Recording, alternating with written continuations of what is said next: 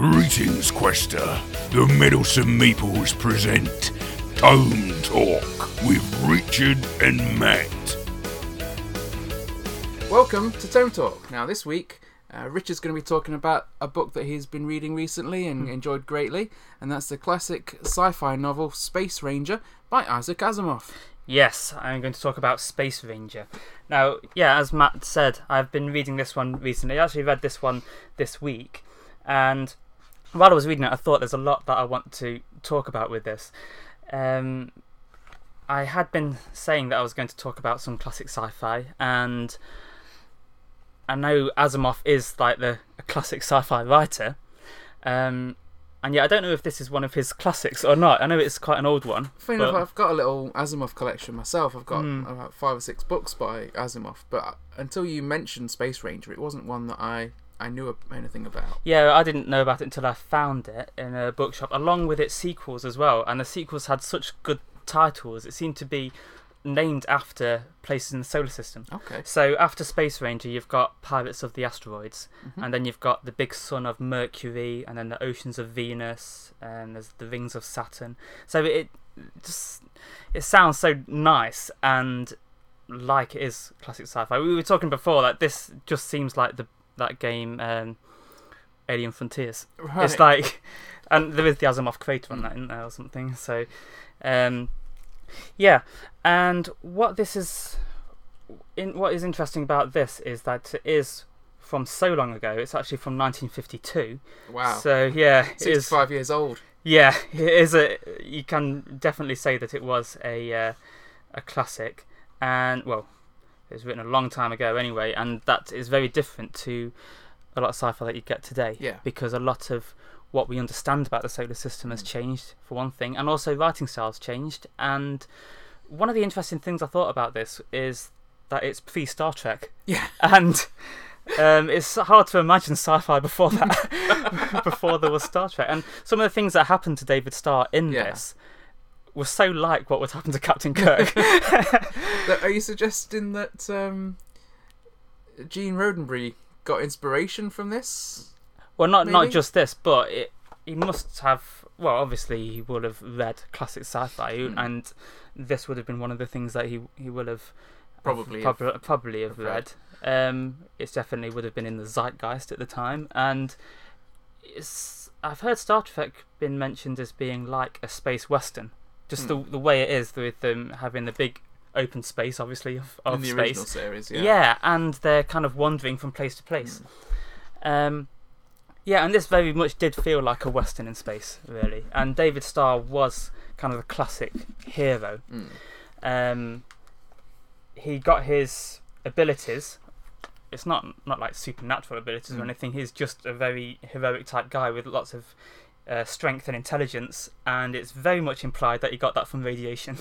and well, radiation is well known to be good for you, and it's, it's yeah. definitely known to improve muscular structure and brain function. Um, yeah, and, It worked uh, wonders for Bruce Banner. Yeah, yeah, and he got his anger issues from that as well. Yeah, um, I'm yeah. not sure if maybe in later books. Um, Hey, Red Hook. David Starr have that. Mars, oh, it's Red, Hook. Yeah, Yeah. yeah, that's it. Yeah. Uh, so most of this did take place on Mars, and uh, that was one of the other interesting things I, I found about this was that there's this author's note which is actually from Asimov from 1970, Mhm. and it's basically about some things that they had to. If he was writing it now, he would have had to change. Because of our understanding of, of Mars having improved by that point. Yeah, that's it. So um, he's talking about the Mariner 4. Because when this was first written, we knew very, very little about the Red Planet. Yeah, well, they wouldn't have been able to yet have sent a, an actual probe there. Mm. There's only like what we've observed from our planet, Mm. and I don't know if you know about the the thing about the canals, but that was just a a, ho- a huge um, misunderstanding. Basically, it's a mixture of a guy seeing things, and also using the word canals, which meant straight lines, but when it's translated, it just sounded like canals. so people just thought there was canals on Mars, and there's um, fissures in this book on the surface of Mars, and that's one of the things that um, that David Starr goes down to investigate. Oh, fish, Um, fishers. I thought yeah. you said fishers. I meant yeah, fissures. Yeah. Yeah, I mean, I thought you meant fishes as in swimming around in the canals. On Oh, Mars. right, 'Cause no, you, no, just not- mentioned not canals. no. Yeah. well, we know there was some running water on Mars now, but yeah, not actually. Yeah, fissures to Yeah. go down. Yeah, and um, I think that's similar to the canals. I think he's kind of mentioned that we know a little bit more about that now. But mostly it was the atmosphere. So David Starr on the front of this book, he's got a helmet that only covers half his face, and then he's just got these oxygen tubes, and basically he just had to go out and then just get a bit used to breathing the oxygen out of these tubes uh, instead of just dying like you do if you try to do that now as we understand There are some like weird scenes in shows and, and films and things Mm. from sort of pre 1970 of, and even sometimes at times beyond 1970. yeah Where you it. get like uh, in some of the uh, Gerry Anderson shows, Yeah, yeah, they're just little walking along. just walking along. yeah that's it yeah and there's also um, Space uh, XL5 and yeah things that's like it that. Yeah wandering through space. and Star Wars Yeah, the flimsy little oxygen masks on an asteroid so which is there really can't be an asteroid probably an atmosphere there probably just found there the uh, the one aspect of of Star Wars that uh, George Lucas hasn't retroactively changed in recent years. yeah I really hope he hasn't read any popular science he's going to change the entire thing but yeah um So Yeah, if George Lucas is listening to this, mm. we may have just given him ideas. We may have to buy Star Wars yet yeah, again. we might have to. Yeah.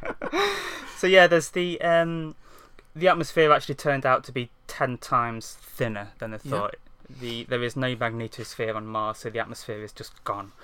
And but apart from things like that, um, which you know perfectly understand, like people's vision of what the solar system was like back then is a lot different to what it is Yeah. now. I mean, now we've got so much um, greater understanding, and it's just been amazing recently when they sent the um, New Horizons uh, probe over to uh, and had a look at Pluto. I mean, that's uh, it's just amazing how much we understand now. But in this, uh, as I mentioned, he got his powers from radiation because they found him as a baby in an escape pod Mm. and he'd got lots of solar rays or something. So that's, that makes you really intelligent. And yeah, Mars is the main. Um, they call it the breadbasket in the sky. In in this, not just Mars. There's also some asteroids as well where Bread there are basket, farmland. not red basket. No, bread basket. Bread basket. So it's farmland. What kind There of bread? farm- Parisian bread? Well, basically they send the grain back, Granary? and then they just make whatever bread they want Okay. on Earth after the grain's been sent from Mars. So Hmm. that's basically what it is. So there's lots of farmland on Mars. Is the is the bread red? it's Earth grain that they have Right. taken to Mars Not to grow. grain. No, no, no. This is one of the problems. There was bacteria on Mars Mm. when they got there. It's incredibly poisonous to humans, and some people, after eating Martian food, have died Right. very suddenly. And David Starr is basically going to investigate that, and he finds a whole. Um, a lot of things on Mars um, that there are actually Martians, not just humans that have gone there. There are actually like native Martians who live deep underground, and they live this kind of inner life because they're mostly non non corporeal, Mhm. and they're kind of pure energy. Yeah. And that's the bit that seems so much like Star Trek to me because, like, I could just really imagine uh, an old original series set with um, Captain Kirk trying to talk to these voices that are just coming out of nowhere, and that's what it's like. And then there's the the female voice is a bit more interested in him than the than the male ones. That's ex- definitely like that Captain is very Kirk Captain? Kirk. Yeah. Yeah. and basically they they help him out. Um, these Martians do, and this is the bit I really wasn't expecting. Um, you think a space ranger that would just be him, um, going around as himself, but the space ranger is like his alter ego. So what happens is the um, the Martians give him this really good visor that kind of expands into a full suit. Like it looks kind of smoky, Mm. and it's um, it's like laser proof and everything, and it like hides his identity. It protects him from all all kinds of things, and like when he puts this on, it's completely unrecognizable. So Mm. then he, he like becomes the space ranger when he's got that on, and uh, he like pretends that he doesn't know that it's not really him and stuff. Like he'll talk to people and and he's saying, uh, "Yeah, I, I wouldn't be able to be there, but the Space Ranger has told me that he may make an appearance." Stuff like that. It's like the classic kind of superhero alter ego Yeah. type of thing. So I think that's going to be quite interesting to read the um, the following books Mhm. and see kind of how that develops. And they follow the same character, do they? Yes. Yeah. Yeah, that's it. So, um, yeah, I just really wasn't expecting it to be that kind of superhero type Mm. thing. And there's a, a few other things that I thought was interesting. Yeah, the fact that um, Mars was there for growing food, and that's because I think this is set five thousand years in the future. Which seems really far now. Um, a lot of sci-fi that we watch will be a few hundred years in the future, and that's when Star Trek is and yet the Earth's population is five billion. You know, Aha, so it's gone down over time. well, it just went up by less than it did from the fifties Yeah. that they thought it would. Um, yeah, it's it, it's strange, um, and yet they think they need Mars and these other places in the solar system to grow enough food Mm. to sustain a population of five billion. As- as we more know- than enough to sustain. Seven billion. Yeah. Yeah, that's it. So there's a, a few just.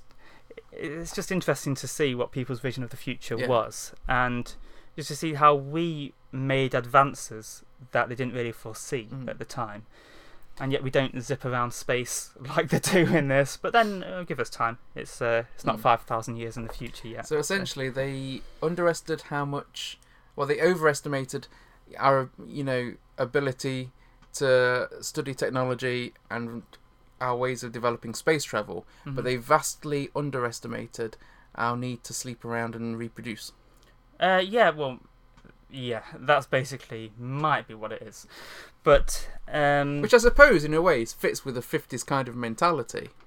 yeah, yeah, of you know the way people were back then um mor- you know morally the way that the ethics were around uh, family life Yeah, i suppose they probably wouldn't have anticipated such a, a surge in in the population Mm.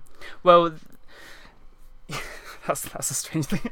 we're going into some pretty deep discussions now aren't we Well, one of one of the strange when I've read Asimov in the past, Yeah. uh, it was things like Foundation and uh, the robot Mm. books. I think especially in Foundation, I found it a little bit difficult to relate to a lot of the characters Mm. in that because they were such fifties guys and stuff, and uh, the values were still from that Mm. time, and yet it was kind of in in the future. And I mean now. I just see that as very interesting yeah but when I was younger, it, that was a bit kind of confusing. It Yeah. kind of detracted from the story a bit. Mm. Aside from the fact that the whole mathematics thing in Foundation is very strange, and uh, I was trying to wrap my head around how that could possibly work, and then realised it doesn't work. Just just go with it. so, and that's a, a bit of the attitude that I had when I was reading this as well. So, yeah, this is classic sci-fi, but also very much a space fantasy, also superhero, and also just a vision of our future from the 50s, basically. I do think from what you've said and the idea of having this space ranger with his special suit and everything, it sounds like the kind of book that if I'd found when I was a kid, Mm, I would have probably absolutely loved it. yeah, this is probably why I read this so fast. Yeah. it's just it was it was incredibly readable and fast paced, Mm. and yeah. So the next one is the Pirates of the Asteroid. So um, and they were That combines two things that I really enjoy. yeah, that's basically of and thee. yeah, good words. Yeah. But yeah, they were the the ones who killed David Starr's parents. So now that he's got his space ranger, yeah, yeah. Well, spoiler alert! Don't drop some. Don't drop an emotional bomb on us like that without some sort of spoiler alert. Yeah, I think you needed to get to like page 14 before you would have found that out, but Still. sorry. We've just been getting to know this character, and all of a sudden his parents are dead. Who is this? Mm. Batman? Actually, it's pre Batman as well. No, it's not. It's not. It's not. it's not it? pre-Batman. No, It's no. not pre-Batman. That's all right then. Um, but yeah, Pre-Batman's um, emotional angst. yeah, David Starr was brought up by the uh, science. What is it? The Ministry of Science or something. Uh, They sound like good people to raise kids. yeah. Now they are A inc- fun and safe environment. Yeah, but they are incredibly powerful in, in Mm. these. They're basic. They basically kind of rule Earth. So, um, yeah, basically he is quite a powerful agent in and of itself, but he is also the Space Ranger. So yeah, I just thought that was quite a, an interesting book that was reading uh, this week. So I thought I would talk about that while that was all still fresh in my mind. Yeah, brilliant. And there will be more, probably more classic sci-fi in a while. I Yeah. don't, I don't know what I'm going to talk about uh, next, but Neither do um, I. you better get reading. Yeah. okay. All right, so thank you. that was Tome Talk with Isaac Asimov, Space Ranger. Thank you for joining us. Farewell, Quester. To find out about other productions by the Middleton Meeples, then check out our channel or rendezvous with us at middletonmeeples.com. Until next time, Quester, farewell and keep thine axe sharp.